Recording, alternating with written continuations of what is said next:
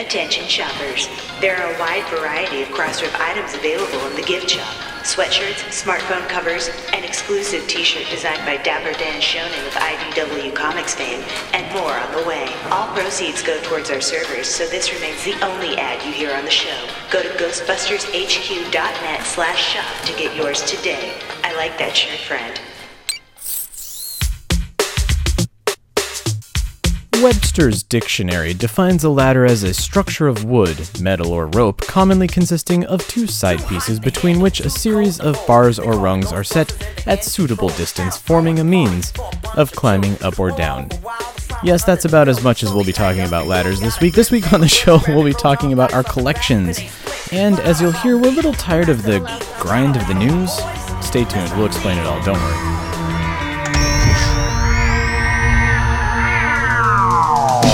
Still Playing with Toys presents the Ghostbusters Interdimensional Crossrip, the biggest podcast since 1909. So free. News, interviews, and commentary on everything Ghostbusters. Are you the key Here are your hosts, Troy Benjamin and Chris Stewart. You know, it's just occurred to me we really haven't had a completely successful test of this equipment. Oh, we have fun. Anyway, but uh, well, so I guess that's that's a good point. Let's talk about uh, what everybody wants us to be talking about this week: ladders. Yes, we're gonna spend an hour talking about placement of a ladder. No, we're not gonna talk about that. you know? The funny part is, is uh, it went from there, and that ended up going down a rabbit hole of people arguing. It, it, it's like the the the Winston saying an even five. oh yeah, yeah. I didn't realize this was a like there was a just like a uh, a any. I thought it was everybody agreed it was a le- it's not worth eleven five a year, and half the world is like I thought it was an even five, and here we are. It's like the ladder thing kind of went, and then that ended up turning into people talking like now we're, there's a split between people who I mean, here we are, what, 35 years later, I or 30 years later, I pretty much assumed the because the the movie starts with the Ecto One, yeah. and then it suddenly the Ecto One A shows up, and again, I just assumed that meant upgrade. I think everybody did. I assumed everybody did, but apparently there's a now a, a new wave of fans who interpreted it as like they got a new car. Yeah. Like, I never realized that people thought, oh, like, and of course, this may be new just because nobody did think about it prior to the, the new movie's uh, teaser, which shows an old mothballed Ecto 1, which everybody starts scratching their head going, why is it not the 1A? Yeah. So suddenly it turns into they didn't, because remember the beginning of Ghostbusters 2, the 1 is pretty, Yeah, pretty pretty dirty, uh, pretty backfiring and in terrible shape, and yeah, so they all just went, oh, well, obviously they got a new one. And I'm like, that's kind of the thing that normally you explain narratively, but oh okay. And then, like, it, it turned into internet debate, I mean, the usual. Yeah, in real life they were two separate cars, and it, it's actually something that we struggled with on the the Ecto manual. Was like, well, they're two different cars. We're going to put the VIN and the body styles and all those things and the data manufacturers into the manual, and Yeah. so, but- well, it's then you're to blame. I, I guess You had a role in this. I know, but then at the same time too, it's. Uh, uh, this is in the bummers we're talking about it, but the reason that I hate leaked photos is everybody's seeing stuff out of context. Like maybe there's explanations for these things. Maybe I mean I, I would Maybe, hope that yeah. they're not spending any narrative time in a 90 minute to 2 hour movie talking about ladder placement or uh, that kind of No. thing. But but yeah, sure it would make sense that uh, maybe they retrofitted the the Ecto 1A uh, from the original car. Maybe it was a second car. Maybe they reverted it back to the original car. Like uh, again, in the scheme of things, Yeah. that is that important? Is that the important part here? I, I mean, No, not really. I, Yeah. I'm just amused that it, it, it, it it's now there's a there's a debate to be had. It's like why? That's when why does it have to be a debate? Yeah, but so yeah, exactly. That's when you know it's, it's slow. it's slow that people are talking about, it, and it's slow that we're talking that about. we're people talking about. it. yeah, exactly. So Um, well, let's go left. I was gonna say, so that brings up a good point. So you and I, Chris, have uh, have been talking offline. Um, the the weekly uh, news cycle, the the the slog, the grueling, um, just grinding out the news every week, uh, I think has been wearing on you and I a little bit, and we've been trying to come up with some from some discussion topics, some stuff for us to talk about uh, in a few episodes where we're not going to be news heavy. Um, and even though there's a little bit of news, and of course there's the leaked photos, which, uh, as anybody who's tuned in the last uh, couple months has uh, been told until uh, they are going to ask us to stop. Like we don't really want to talk about the leaked photos and stuff like that. So We well, we agreed. We're, if, unless it's an official source, yeah, we're not going to talk about. It. We're not gonna ta- and- that. Yeah, that means we're then uh, at the mercy of their plan of how news rolls out, which means it'll be kind of thin on the ground. yeah, yeah. and we've got until let's say late September and into October when um, either we'll get the last minute Halloween merch announcements or the stuff we already know about starts going on sale and then the last minute push of things that are coming out in time for Christmas. Yeah. And that's kind of it. and and probably production wrap or or them winding down. So maybe Oh, that's true. Like a, Yeah, that'll happen in teaser, another as well. teaser trailer Yeah. or something that we could talk about. But yeah, it's it's tough because and I I've seen the discourse online that's well, how's it a spoiler? We know that the car is going to be in the movie because it was in the teaser trailer. Well. Yeah, I, I get the point of that, and I totally understand that. But at the same time, this was not how we were intended to see the car for the first time. That No, seeing yeah. somebody sitting in the field with their iPhone conspicuously pointed up at the road, and that's how you see something. That's not the way that it was intended for us to see the first images of, of a certain uh, ectomobile. So Yeah, well, I had somebody that was like, "How is it a spoiler?" They didn't point out the trailer; they pointed out, uh, and there was that photo, the black and white photo of the parts on the rack, right, and and and which basically the way I try to explain this as there's you and me, and when we're talking to somebody who's uh, you know one on one like that, who's like, "Why is this a spoiler?" Because X Y Z, we're like, "That's you." yeah, there are tens of thousands of other people that are reading our Facebook page, listening to the podcast, on Twitter, etc. That we don't know what they have and have not seen. yeah, right? Like, And the, and that's only that's only going to get worse as time goes on. So the easiest solution to not having to juggle. Should we talk about this? But what if they haven't seen X or Y? It is just go. If it's not coming from production, we just won't talk Yeah. about it. It's and, pretty and, easy then. And the bummer is, I think we've talked about it more than we probably already intended to. Yeah. Um, but it because it repopulated and and spread so fast, so quickly upon you know all of the social media platforms, it was kind of hard to avoid. And I know a lot of people that were upset that they Yeah. saw it, didn't want to see that. Um, certainly not the way I wanted to see uh, things in motion for the first time. So.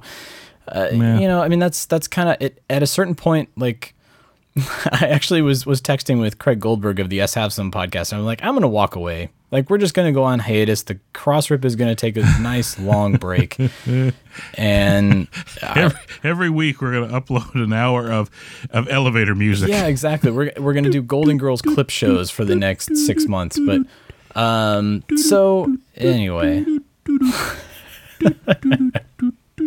I think we should actually do that instead of the discussion topic next week. Let's let's put some music together.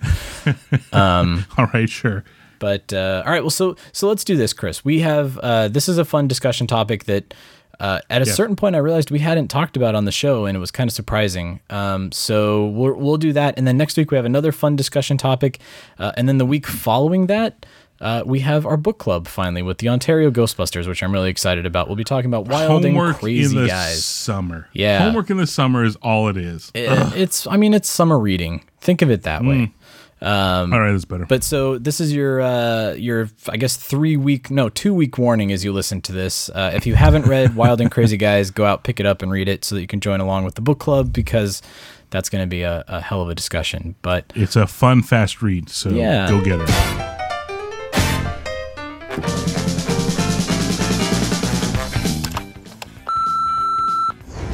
Hey guys, it's Tommy, usually from Pittsburgh, but at the moment across the street from Hook and Ladder 8, standing at about the spot where Paul Rudd slimed himself. This has been a wild year already. I mean, you guys talked about it on this week's show. The merchandise game is getting crazy. But for me, I love Halloween Horror Nights. I've been going for, I think this will be my eighth year in a row now. And Ghostbusters has long been rumored, but I can't believe it's actually finally happening. Uh, I just wanted to clarify a couple things, though, that you guys mentioned on the show. Do not expect them to bring this house back. Universal does not repeat houses. They do it once, and that's the end of it. When it comes to TV series like The Walking Dead and uh, American Horror Stories, they do a different season every year. So for Stranger Things, they did that last year with season one. This year, they'll be doing seasons two and three but they do not repeat a house year after year. The only house that I know that they repeated was American Werewolf in London, uh, but they brought that back for the 25th anniversary of the event, where they brought some other like scenes from other houses as like a big fan favorite thank you kind of a thing. So yeah, if you want to see this house, you need to go this year. Next year is the 30th anniversary, so maybe if it's big enough, we'll get Ghostbusters 2. Though I'm hearing that the house is going to be featuring items from both Ghostbusters 2 and 2016. Uh, if you don't mind being spoiled, there are a few leaked shots coming out from uh, them building the house. Regardless, I'm over the moon. I will be down in Orlando the last two weeks of September. Uh, if you swing by Moe's Tavern, there's chances are I'll be there drinking it up. I'm not there. I'm probably in the house. All right, guys. Well, I'll see you on the other side. Hi, Chris and Troy. This is Doug Scarborough Fisher of the Masters of Ghostbusters. Uh, I just wanted to chime in on the thing that seems to be happening lately of a lot of hate uh, going toward and then also coming from folks that have uh, the Spirit Proton Packs. Um, personally, I don't care if you have a Spirit Pack, if you have a scratch built one, if you've got a super high end one with metal parts and all that kind of thing. We're all fans. Uh, we're all trying to have fun. Uh, many of us are trying to raise money for charity. It shouldn't necessarily matter what type of proton pack we have on. Um, unfortunately, a lot of people have very, very strong opinions of that. Uh, I myself started off with scratch built pack that my friend Mike uh, made with me, uh, and getting into making that, I started to realize that I liked making them. Uh, and so I've been working on kit builds. I'm trying to start my own uh, business uh, called Gate- Gatekeeper Productions USA uh, that I'll be building proton packs through. At least that's the theory. But I, I just don't get the hate that's being bandied back and forth. Uh, personally, I would think that if you have Spirit Pack, it would be best if you upgraded or modified it at least a little bit. But if you don't or you can't, what's that of of me to, you know, try to go, oh, then you're not a real Ghostbuster. We're all, well, you know, we're all together in this. You know, none of us are actually out there busting ghosts. You know, we're all trying to just look like a Ghostbuster. You know, because it speaks to us and it speaks to people in the general public. The general public does not care, generally, what our pack looks like. You know, they don't care if we have the exact Ectomobile. You know, they just see Ghostbusters and they go, oh, look, Ghostbusters. Oh, that's awesome. Can we get a photo? And people seem to be losing sight of that. And I really hope that we can kind of turn this around. Uh, it just seems like everybody's just trying to poke at each other, and it's really kind of weird and a little disturbing, actually. Uh, so hopefully none of us have to get doused with mood slime. Uh, although maybe that would help at this point. Uh, but really, guys, it's just my two cents, and uh, see you on the other side. Hey guys, this is Jill from Chicago, and I'm calling, and I can't guarantee it's the last time that you'll hear from me this week because I've only been able to listen to this week's episode intermittently. But I had to call about the discussion with um, the, the spirit line of items and how authentic they look and whatnot, which really adults having fights over whose toys are better, like that, come on. Anyhow, last year, Halloween weekend, I was in New York City, went to the spirit store there. Everything was 50% off, and they um, had, had a bunch of stuff. It wasn't in a haul, a proton pack, back to Chicago, um, but they did have a trap. So I picked that up, and I found out how authentic it happens to look um, to the TSA agent at LaGuardia Airport because I almost didn't make it through TSA. For one of the agents came over and she started laughing and was like, "Yeah, it's a toy. You're okay." Just want to throw that out there. It, it's they're good enough to full TSA, which, um, well, hopefully that does mean something. Other thing is, and I'm kind of always late to the party, but needed to put it out there that in terms of mashups, and I don't know if it would be a mashup per se, but to get involved or, or, or see a combination with what we do in the shadows, movies or TV shows, for that matter, anything with Taika Waititi or Jermaine Clement would be hilarious. I don't know how much sense it would make, but it would be guaranteed laughs. Anyhow, thanks for letting me share. See you later. Well, I won't see you, but you know what I mean. Have a good one. Hey guys, this is Ivan Shablatsky from the Arkham Ghostbusters. Uh, I thought that was a, a pretty interesting what if scenario you had there. You might have overlooked one of the biggest factors, though. Uh, if we're replacing Batman 1989 with Ghostbusters 2 as far as success, we have to consider what happened in the real world with Batman 89. It went on to be a successful franchise that wound up becoming a despised franchise, and uh, it got rebooted.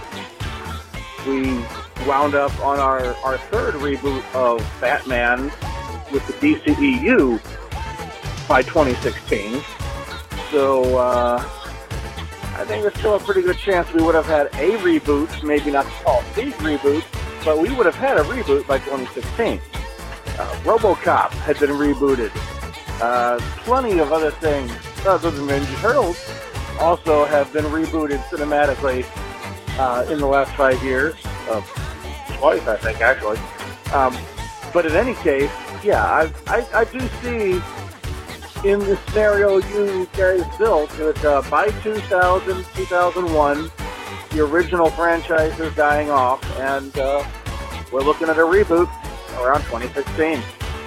Anyway, I thought that was great speculation, and uh, hopefully you don't have to resort to another episode like that again for a while, because I feel like there's probably enough real news, not just rumors, that uh, is going to be floating around for a while at least. Keep it up. Talk to you later.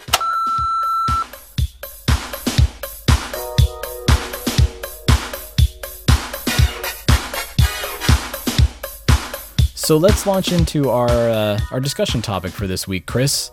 Um, collections. We, we spend a lot of time talking about new merch that's coming out, things that we uh, can or cannot afford.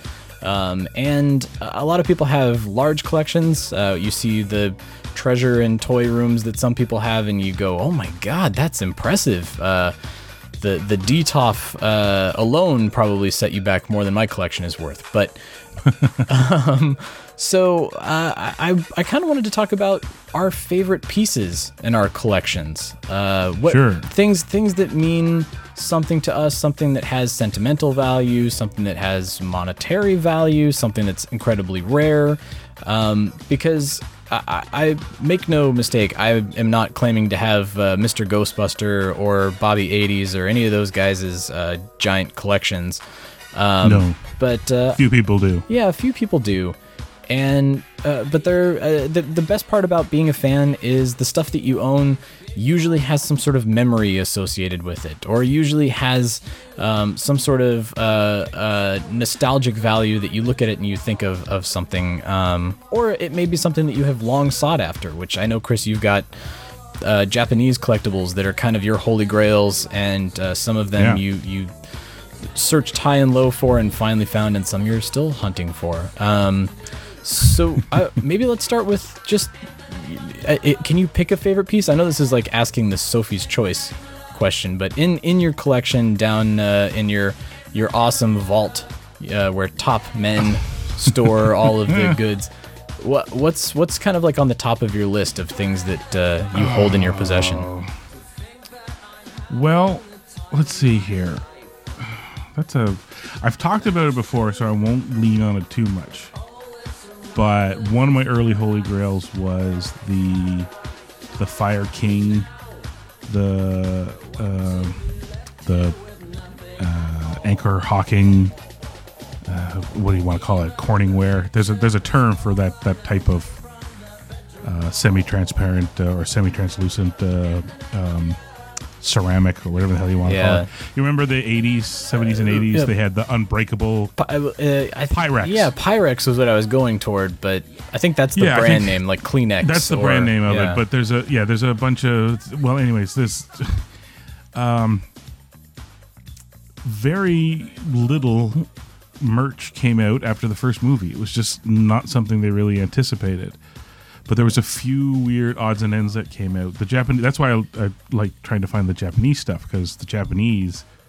Uh, as we've been learning, if you follow uh, Naoki of the Ghostbusters Japan, uh, as he like uh, if I understand correctly, their cinemas are basically uh, the the back rooms of very large storefronts, or or they have a storefront where we'd have like a, a, a Starbucks would be crammed into our Cineplex or whatever.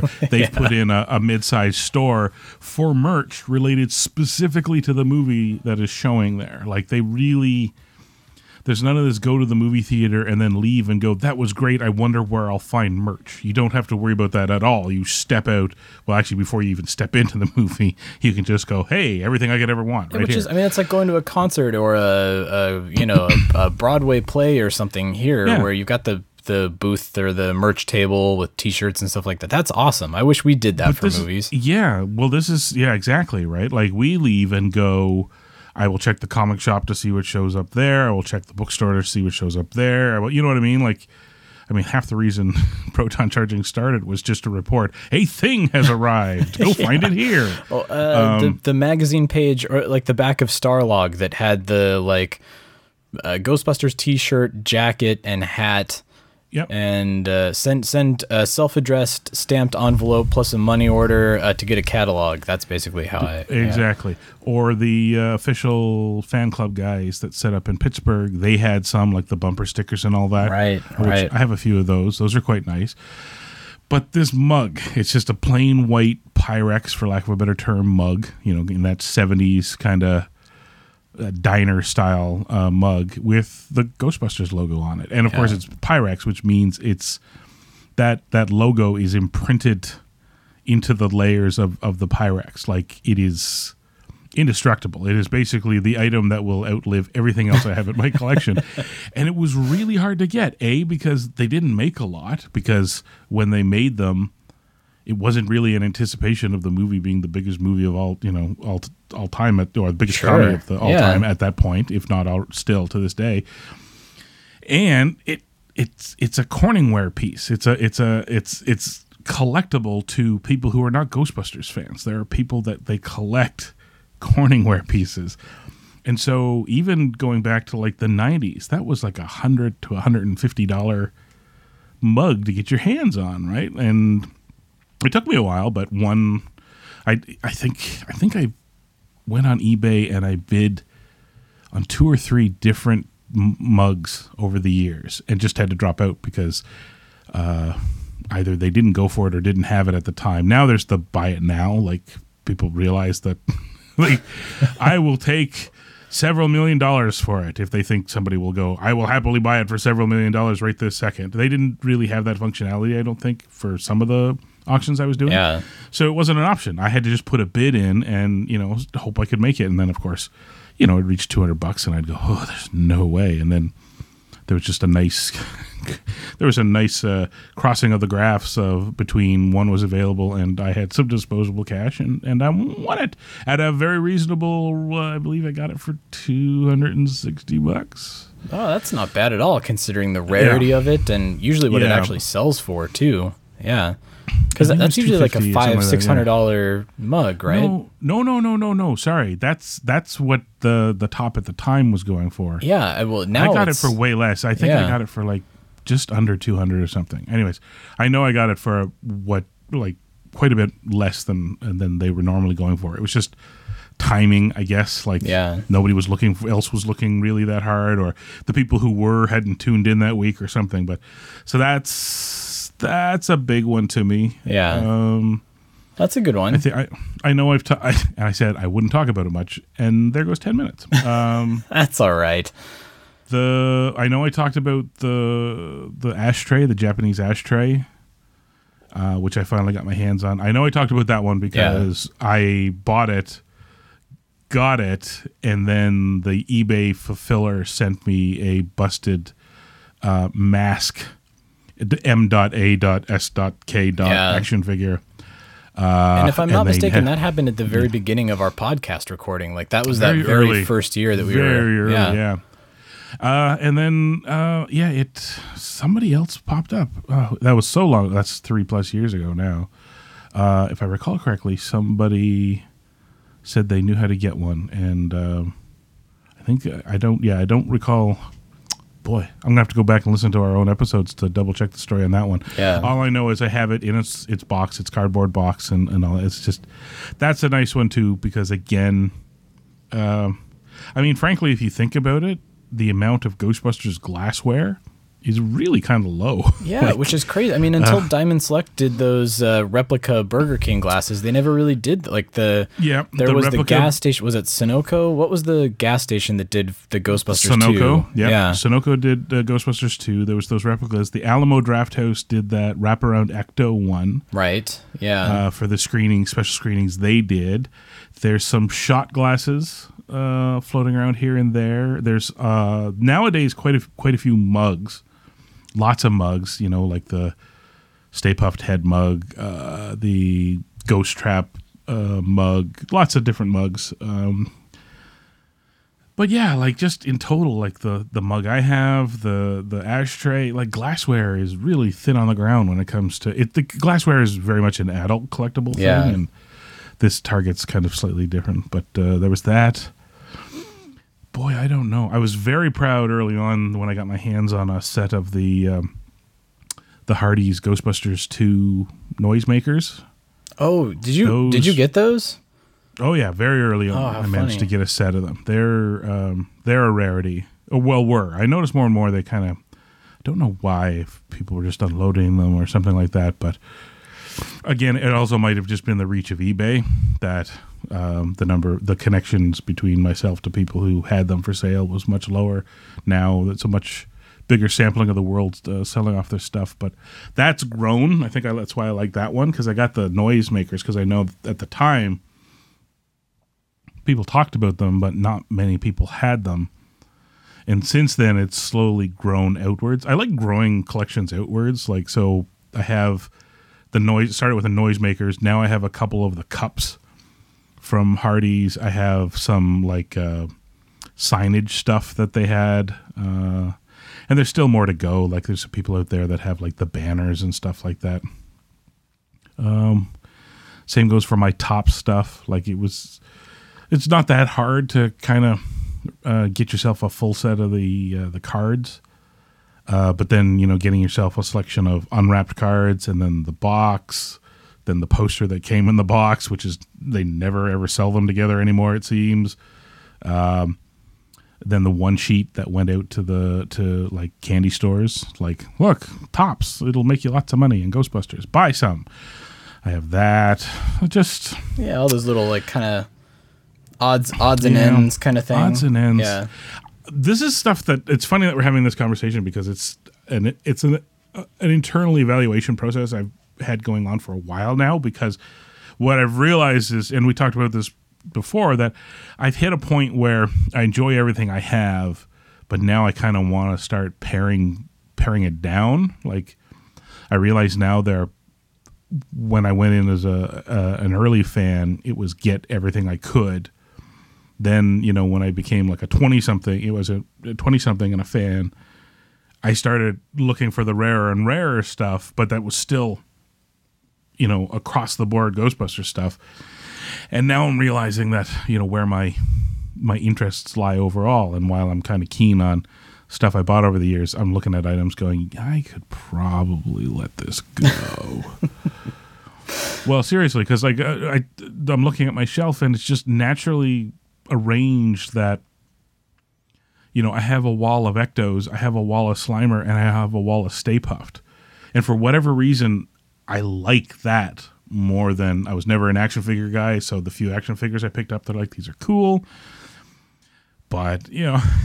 It's, I'm now getting into the space of I've, I've never been uh, chasing after everything plus everything has just gotten huge like the, you know as more and more merch gets made the ability to keep on top of it is i'm no steve sansweet what the hell we talked about this before know, steve we should get you like a barn up in uh, Secret Studio North or something, and Oh, we yeah. can start that now. Like, let's let's make no, that happen. i don't no no no see the person who's in the sweet spot for this right now is uh, is Jason at Ghostbusters News because Sansweet's whole deal was he managed to get himself in a position where he could go hunting for the old stuff, but he would be sent the new stuff. Do you know what I mean? Yeah. Like originally, he was just sent to him because he was a, a a collector. They wanted to an influencer collector, if you want a, an early example of that. But then you know, then he got hired on too. So it's I I'm no, I'm not. That's that's not a dragon I'm going to chase anymore.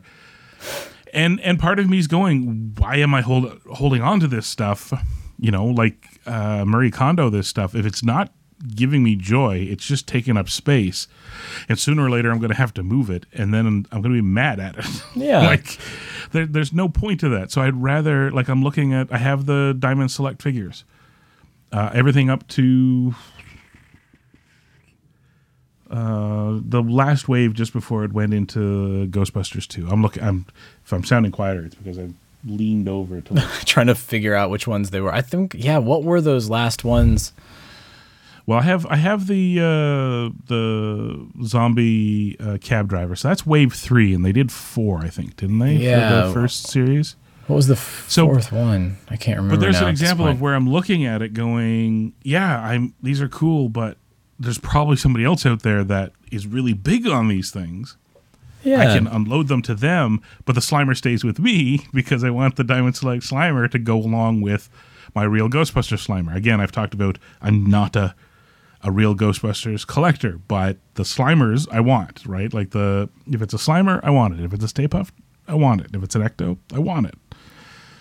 And part of me's kind of excited because that means that I'm there's a lot of stuff that's really cool that I have that I probably won't hold on to, but I'm I think other people really like. I have uh, Granny Gross, I have the Hunchback. Like those are the two real Ghostbuster uh, monsters I have. like not mint, counting mint on card or loose. Mint or- on card. Yeah. Wow, that's cool. not counting i have a yeah so whereas i have the real ghostbusters uh green ghost slimer and i have a stay puft on card those i'll hold on to uh let's see here there's the ecto glow i have i have a run of the ecto glows which were the last ones produced those i really loved the hell out of just because they were a real good collector rundown years ago like Yeah. i managed to get the whole set of them at a really good price and I dig them, but I'm kind of like going, well, maybe, maybe not.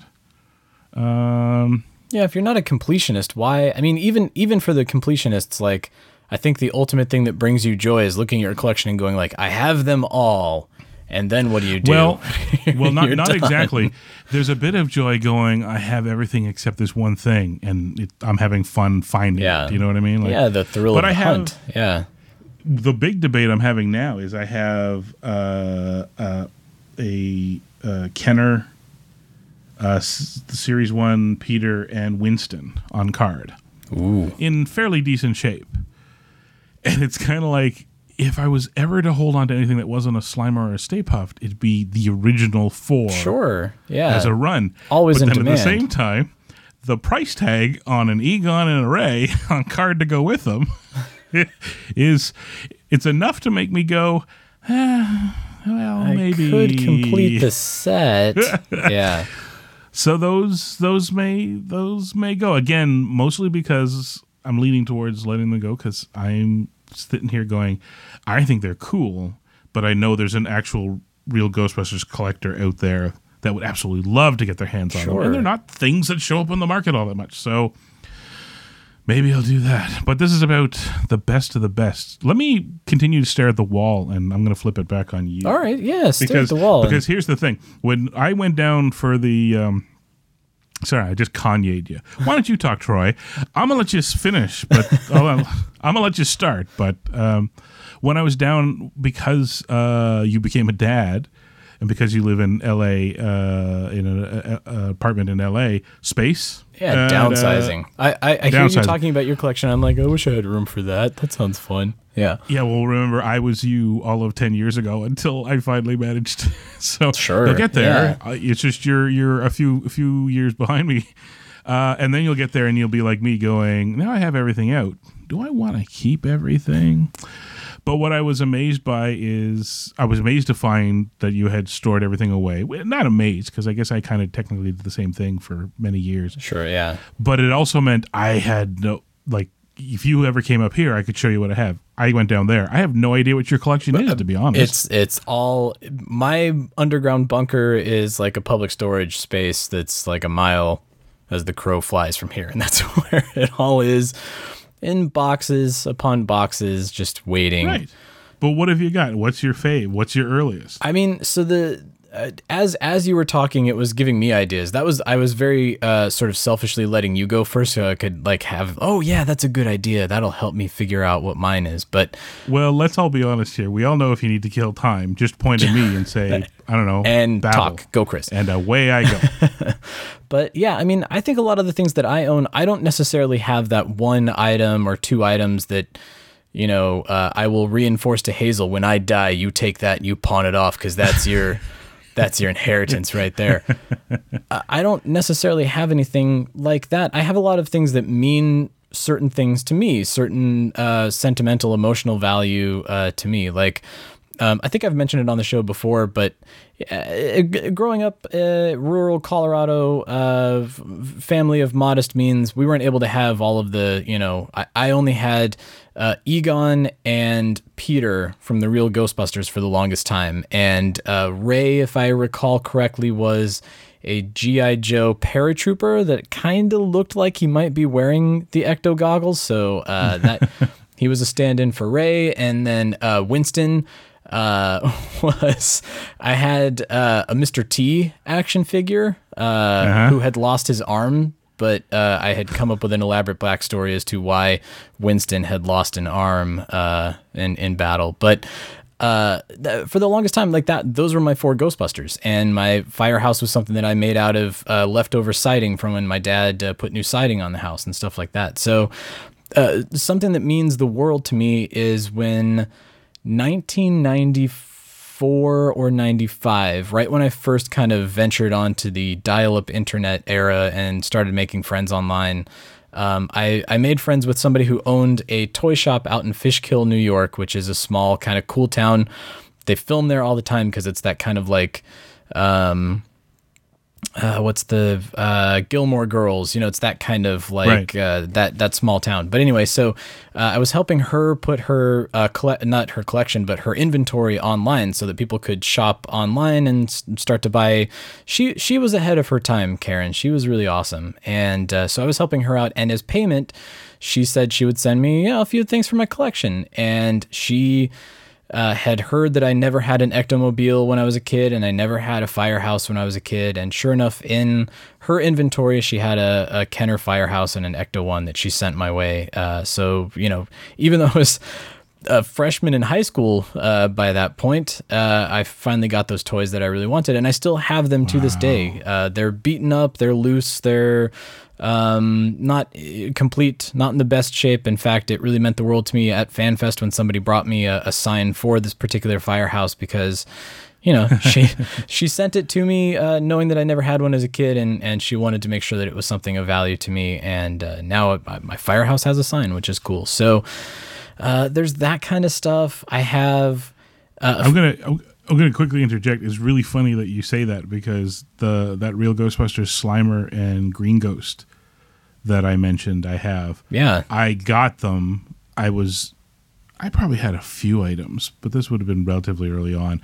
I was working at a comic shop in Calgary, Alberta, and the owners, uh, somebody came in and unloaded a bunch of. St- I don't know if it was an estate pickup or like whatever, but they they had those two figures, and the shop owner knew that a I loved Ghostbusters, and b um, didn't sell collectibles in the store, so he let me. I, I got them. Oh, I said, wow. Here you go, kid. So it's funny that you got you, you got kind of your kickstart the same way. I'm like, that, that's awesome. Yeah, yeah. I mean, that was and and it was at that point in time when I was really getting back into Ghostbusters and and hopping online and checking out Bill's uh, Ghostbusters homepage and I mean, basically all things point back to that 1994, 1995 like kick re- restart for me on on my my Yeah. love for Ghostbusters. So so that that's why it kind of means the world to me because it happened at that point in time. It was about that time that Ryan LeClaire, who actually just reached out, he's listening to the show, uh, uh, got me a copy of Making Ghostbusters before the uh, asking price on it went up Right, to like the three or four digit uh, mark. So, um, so that obviously I hold dear. Yeah. Um, the uh, Violet Ramis Stiel, I, I, you know, Ghostbusters' daughter, obviously hit me at a, a pretty uh, monumental time in my life as I had a daughter. And if you listen back to the book club, uh, you hear me finding out how to be a parent on the air. So, uh, so meeting her and uh, getting to do some fun stuff with her, and she she signed my book with a really lovely message, and that that to me is probably the the one thing that I would put up there as my number one as of right now. Like that's that's my number one collectible. Yeah. Um, She was very sweet to you in your message. Mine, mine was slightly more humorous, and she basically because I hadn't taken all the sticky notes off from when we had the book club. That's right. When I brought it to her, and and I had, as threatened, I had already had the that uh, the library grade uh, mylar.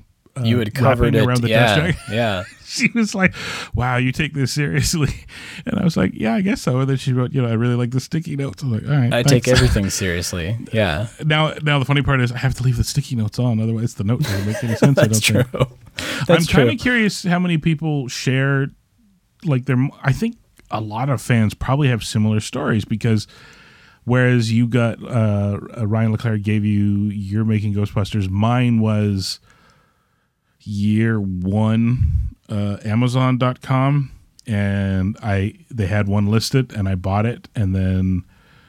I I forget the circumstances. Like it was so early on that nothing made sense. Like there was no no rules to these things. So in that those days, it was like talking to a store. Do you know what I mean? Yeah, Like yeah. It was like a like, used so- bookshop. You were actually getting used books uh, Yeah. through Amazon, and through Amazon, Yeah. and and so when they sent a note saying, "Oh, we were wrong. We don't have it," I actually called uh, because they still gave out a number. Talked to a human being and explained, "Look, it was listed. I paid you money, and it's nice to offer to send it back, but." I again like these days, if they said, "Yeah, we thought we had it, we don't," I'd go, "Uh, well, that's the end of Yeah, that for you," moving on. wander off. Yeah. I, I was like, man, and they went, well, let's go.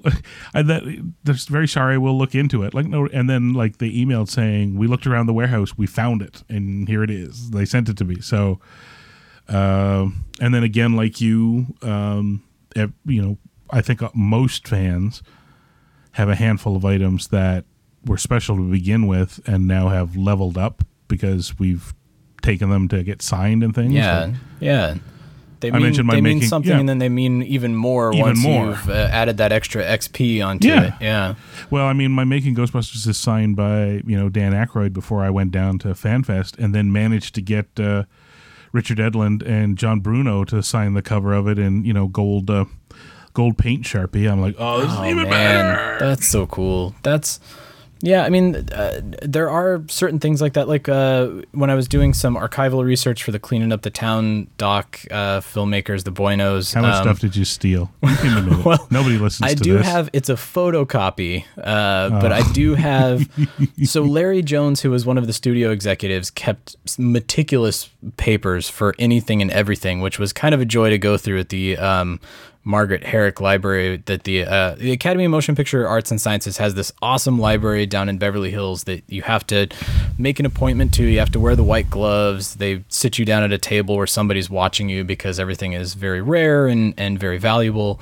Um, but I was going through uh, the Columbia execs uh, personal files from 1984 and 1985 and came across the the catering order for the premiere that they had, which the premiere was a fundraiser for the original film, uh, and uh, you know, in, in, including the final bid, I think they spent something like forty five hundred dollars on just the food for the after party uh, at the Ghostbusters premiere. So I, I have like little things like that.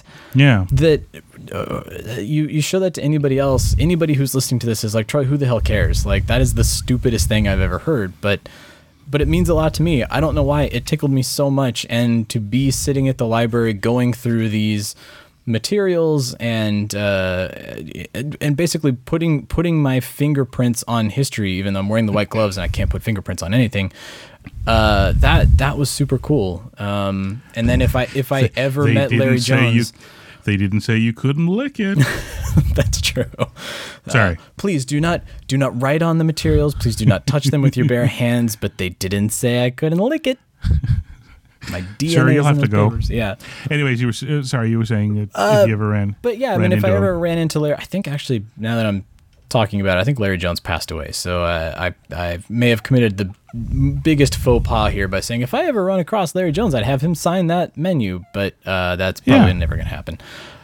Well, I have a a, a, call sheet uh, from uh, Answer the Call that uh, Paul Feig signed, which Yeah. was awesome at FanFest. I think I talked that about that before. Um, shout out to Bob for that one because that was awesome. Thank Yeah. um, yeah, I'm trying to.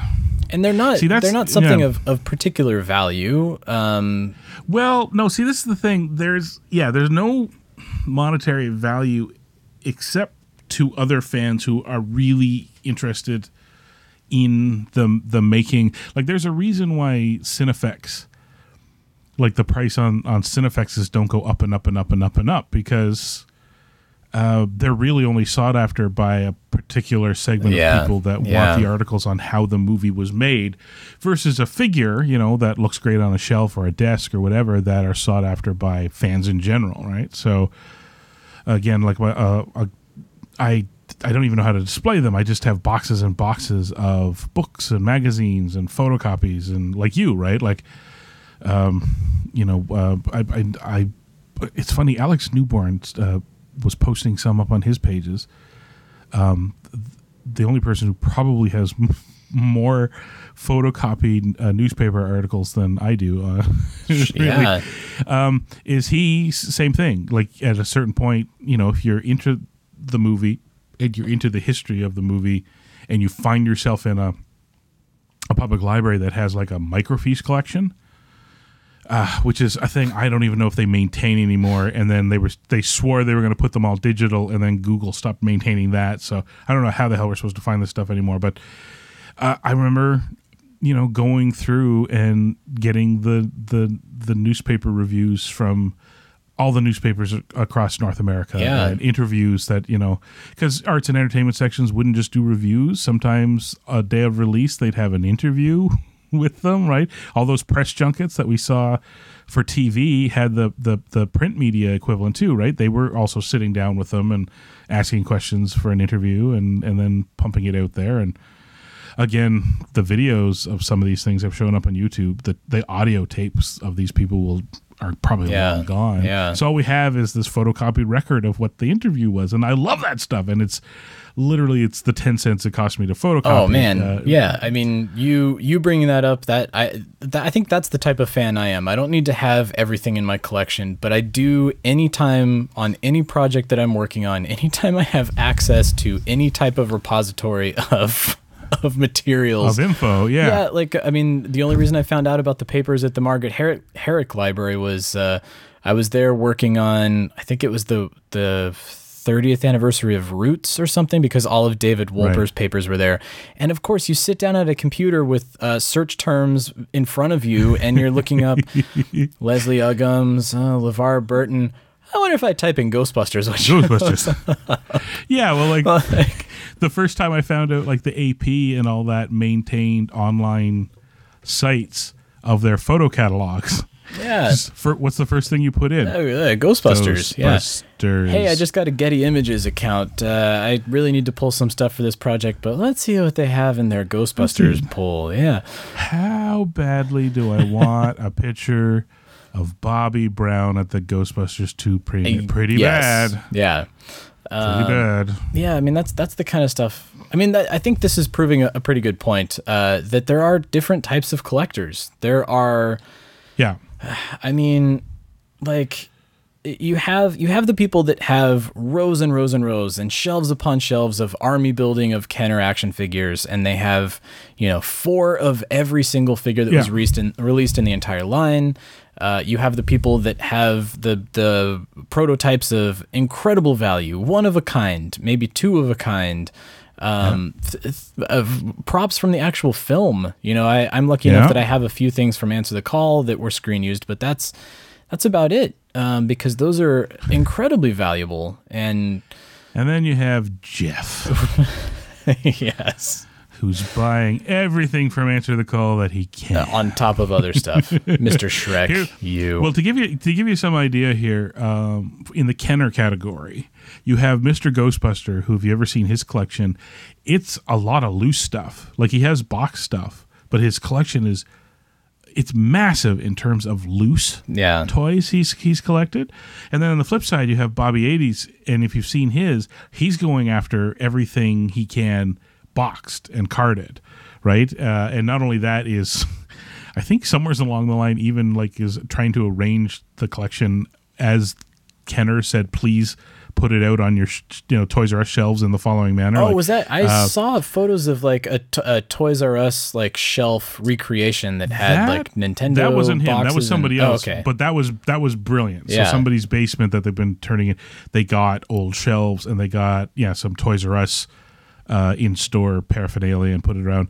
Uh, sale signs and cardboard stand ups like all those real Ghostbusters stuff like uh, banners, you name it, right? Like, and that's just in the Kenner category, and that's two people that are going after two entire. So when people say, "Oh, you know," you're not fighting everybody else. Like, you may, you, you sure you may be bidding against that loose, you know, against somebody for that loose uh, Egon, but it's not everybody, right? Yeah. Like, I, Yeah. um, uh, and you mentioned the collectors of props and all that, and this is the thing that we still haven't gotten a grasp on is there's kind of like a black uh, collectors area, like uh, you know, the- a, a, a dark collectors area. if that makes Or- any yeah, sense. where your David Copperfields and your John Stamoses are uh, trading items of value. Uh, yeah, like because parts of the Disneyland sign. Uh, right? Like yeah. there are people that because we know, right? Stuff comes up for auction, and afterwards it gets bought, and everybody goes, "Who bought it?" And everybody in the online talking community goes, "No, it wasn't any of us." Yeah. meaning there's somebody, and I've run into that. I've had people offer uh, on a couple of items I have, right? Like, you ever thought about selling it? I was like, "No, I have not," but you know, these were people that um, they're they're. It's kind of creepy. They're out there watching the community. They're reading everything. They just have no interest in talking to us. and you know, frankly, in the last few years, some days I know how they feel. But, I yeah, do not engage. That's uh, well, here's in terms of rare things. I think the you know not counting the mug. Um, oh, the Kenner hand puppet Slimer. oh, that's true. You've, ha- you've talked about that uh, a little bit on the show. That's that's that's pretty rare, right? Well, the puppet is rare enough, but I also have one of the handmade uh, example ones that they sent to the factory.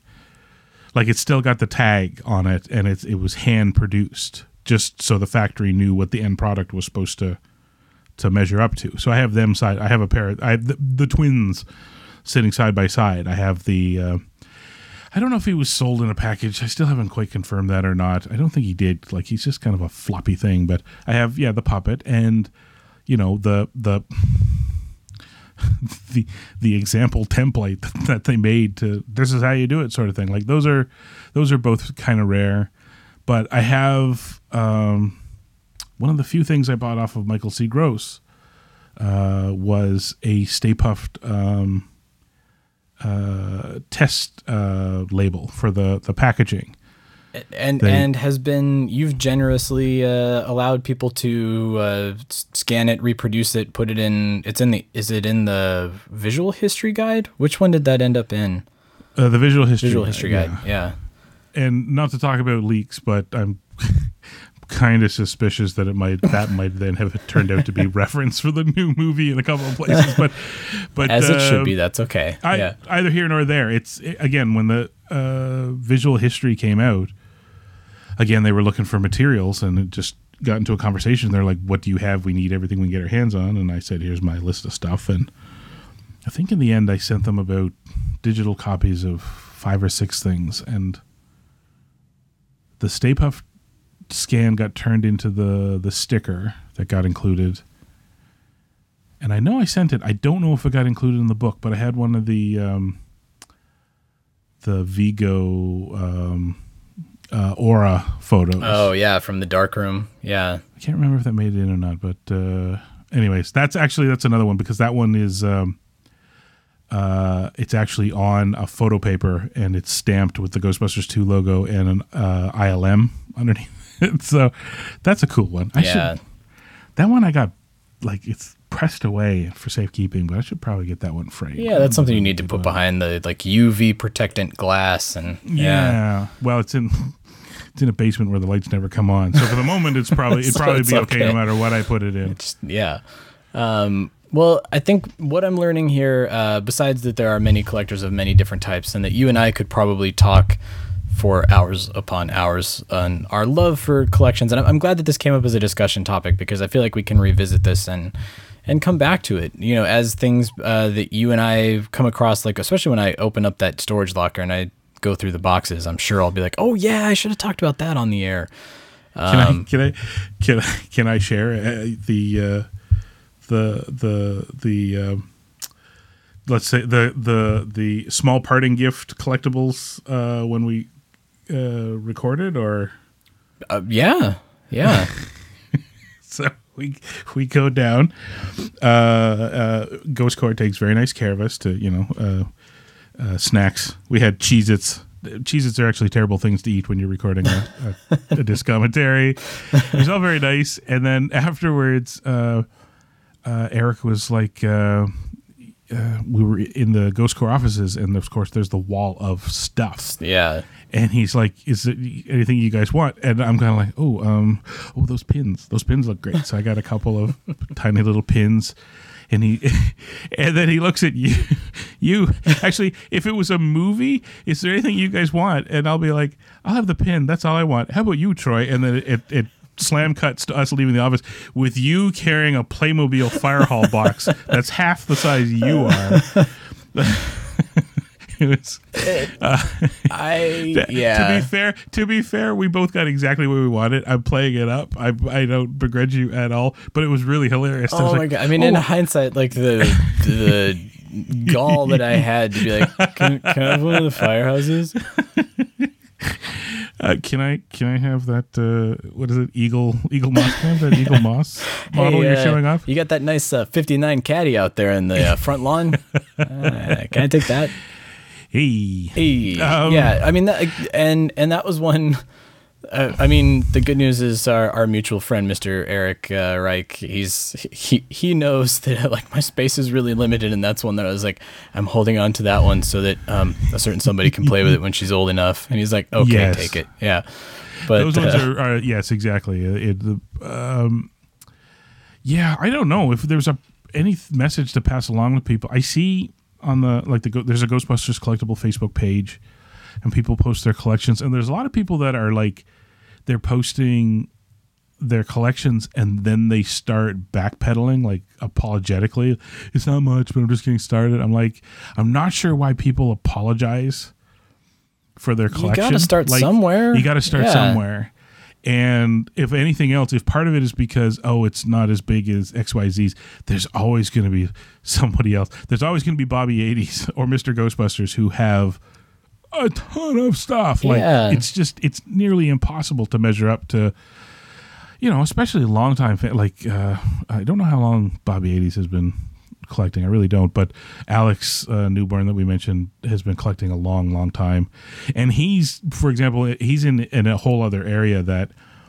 it's nearly impossible to catch up with him because he's got stuff that you will never get in. Fortunately, he's sharing it. So if Yeah. you go to YouTube, he, for example, has. A, I think possibly the only collection. If uh, it's huge in its own right, don't get me wrong, but nobody else went looking for old old video, right? Like the Oprah uh, uh, interview that ended up on the anniversary disc only really existed on YouTube because he put it up there Yeah. way back when. Yeah. and and they have a better copy that they managed to procure and scan and put onto the discs, but all the interviews like that were out there were things that he tracked down and found on you know old tapes or from other people and Yeah, and that and that's his sort of contribution. Like you're you're collecting. I think ultimately the end goal of a collector is to preserve something. That you're you're just Yeah. basically the the temporary keeper of it, and you're making sure that it stays safe. And then uh, you'll you can't take it with you, so it's going to end up somewhere, and we'll obviously pass it on to uh, someone else to keep keep care of it. So yeah, don't uh, d- don't don't apologize for your collection and don't feel like you got to get everything just go for the stuff that Yeah. really moves you sort of thing and trust me after a while you'll still start to home in on the the stuff that you you really feel speaking of of of um uh, sharing with the community and stuff like that. I had a thought the other day. Like I know you collect call sheets. yep, yeah. I know Alex. I think has call sheets. There's several other people that I have no call sheets. Although I when I see them online and all that here and there, I'm kind of fascinated. It occurred to me that we almost need like a a production wiki for people to share digital copies of these. Like so we, you know what I mean? Like to yeah, almost so you have like the a put the production a binders online. Yeah, well, or whatever. Like there, nobody has a complete set, is what I mean, right? But if we could see the whole the whole run of call sheets, that provides like a huge snapshot of Oh yeah, knowing Of production filming locations and, and- times and Yeah, right, people like- on set and and pages that they shot that were ultimately never uh, on Yeah. screen and yeah, the call sheets. I, th- you can pull a whole lot from call sheets. That's why I, I love them so much. Yeah, But- exactly. And there's a good example of of you know, uh, the, oh, there's something everybody can go collect, right? If you if you're a Ghostbusters fan, but you also like baseball cards, you're you're in luck. Like you could literally ignore everything else and just spend your time trying to find the old Topps Ghostbusters two stuff, a complete set of the Cryptozoic stuff, and then start hunting down those art cards. Like procuring those art cards alone is a lifetime of collecting Yeah. right there. Yeah, I mean, Actually, I'm going to do that. Nobody else try. yeah. Well, if anything is to be proven from last week, uh, uh, ugly little spud on Twitter is gonna take whatever it was and put it up. I said copyright out loud. Yeah, honestly, I I Uh, know. But um, so anyway, yeah, we want to hear from you guys. Uh, we'll revisit collections. Uh, we'll come back to it if you have a, a certain item in your collection that means a lot to you, something of of uh, emotional or sentimental value. Uh, let us know. We want to hear you guys' stories. Call that voicemail so we can play it on a future episode. Don't wait another minute. Pick up your phone and call the professionals. Go, go, go, stoppers! I'm sorry, we'll do it again. We want to hear from you. Leave us a voicemail on our call-in line at 470-242-4742. That's 4702-GBHQIC. We also have a Facebook page You do? and Twitter accounts. Spence is dead. No kidding. Just give me the address. Search Facebook for The Ghostbusters! Interdimensional Cross Rip. On Twitter, look for Troy at Ghostbusters HQ and Chris at Proton Charger. What the hell are you doing? If you like what you hear, please take a moment to give us a review on iTunes. Be sure to recommend us to your friends. That makes good sense. Don't wait another minute. Pick up your phone and call the professionals. Once again, our call-in line is 4702-GBHQIC. That ought to do it. Thanks very much, Ray.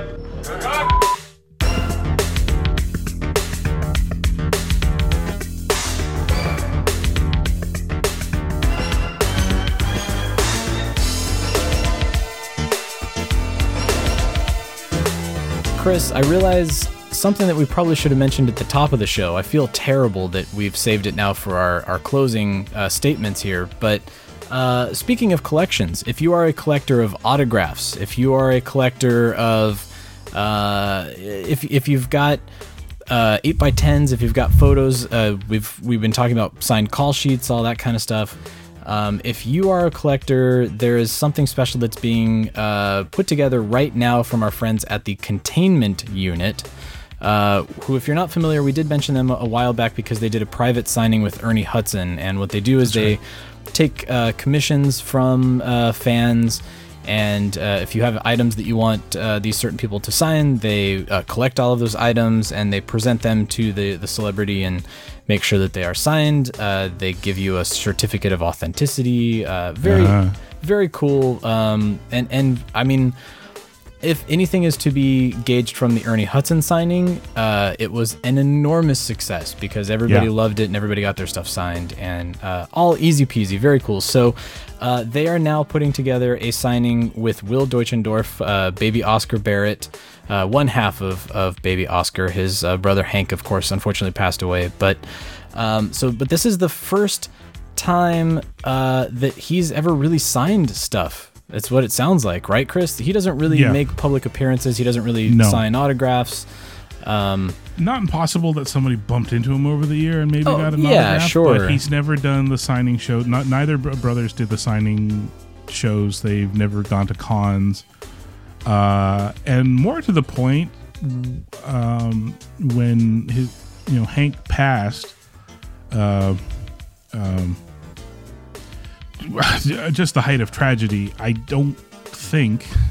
I think it'd be hard for any family member, but I can't imagine that a twin wants to go to the Yeah. monster horror weekend and you know uh I don't know. It's just a tricky one, right? Like on the one hand, it's it's always nice to meet people that you know love the thing you were in and all that, but it's also just kind of a yeah, continuing. brings brings up memories and uh, Yeah. and and picks So- wounds. Yeah, so I think that's why But- these these private signings are great, especially for something like Yeah. this, where it's uh, Will doesn't necessarily have to go to a convention hall, doesn't have to sit uh, on the exhibit hall floor and, and floor. Yeah. uh, it's all all kind of yeah, exactly. All handled in house with the thing. Uh, it has the advantage of like the cons, you can arrange to send something to be signed. Yeah. Uh, and as of right now, I think uh, the end of August. Is it the end of August? You got to send it in.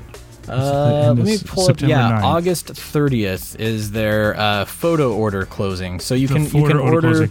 order so photos. September 9th came up. That must be the deadline to get the if you're mailing in uh, special items. Maybe Yeah. I don't go to the Facebook to double check. Uh, but the trick there is this. This is the whole thing. It's.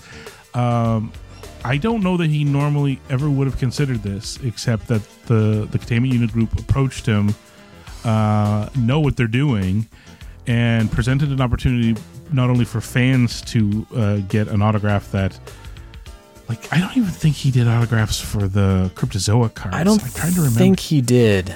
I don't know if they did or Uh, not. although those Yeah. were the first movie, all the first movies, so that makes sense. I Yeah, guess. yeah. Was it all the first movie? No, no, no. Yeah, but uh, Brownstone Boy number two obviously Yeah, uh, did a, a signing. Yeah, and uh, Hardemeyer and all that. Yeah, No, no, okay, so, but but I don't think they did. I don't think I they don't- did Baby Oscar. So Yeah. it's well, a find yourself the Oscar Baby Oscar card, regular one in the set, and uh, fire that out to get signed. But but the point there is is that I don't think he would ever worry about it. They came to him with this plan, and.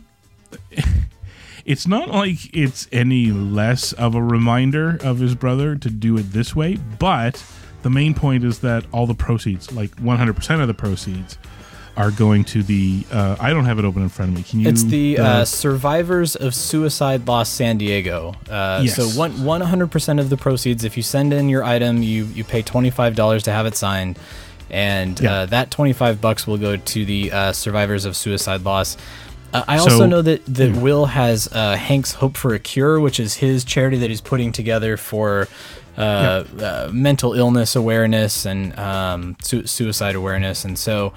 Um, I would imagine that there's probably going to be some sort of a contribution to that uh, as well. But absolutely, I like the the the survivor of, of suicide, Sandy. The, that group, that one sounds really really good because prevention is one thing, but helping the the Yeah. people left behind, and that's and it makes perfect sense because Will and his family had to figure out how to get through this senseless thing, right? And now the proceeds. So basically, what it comes down to is without any reservations, if you got even just 25 bucks to get a signed one, throw it that way because Yeah. A, you're going to get a really really unique for all you people going. Where do I start my collection? Here's the t- here's, Here's the opportunity. place. Yeah, 100%. That's the way to do it. and so, it's and it's gonna go it's gonna go back up uh, uh, the Deutschendorf families uh, you know um, their their charities of choice. Yeah, yeah. So uh, search for Facebook for the containment unit autographs. That's your uh, your route in, and uh, act fast because there is a deadline on it. Uh, August 30th for photo orders, September 9th for sending in your materials to be signed. Uh, make sure you do that because it's going to a good cause and a good way to get a rare autograph. Yeah. Um, all right, Chris. Well, uh, fun discussion topic again. I love that we've kind of done back to back non news uh, subjects here, which has been a lot of fun. But uh, yeah, next week some some fun stuff in store. So please join us then. See you all on the other side. Thanks for joining the Ghostbusters Interdimensional Cross Rip. Visit us at protoncharging.com, ghostbustershq.net, and stillplayingwithtoys.net. That used to be one of my two favorite shows. Anything you're doing is bad. I just want to let you know that. We'd like to get a sample of your brain tissue. Next week, though, hairless pets. Weird.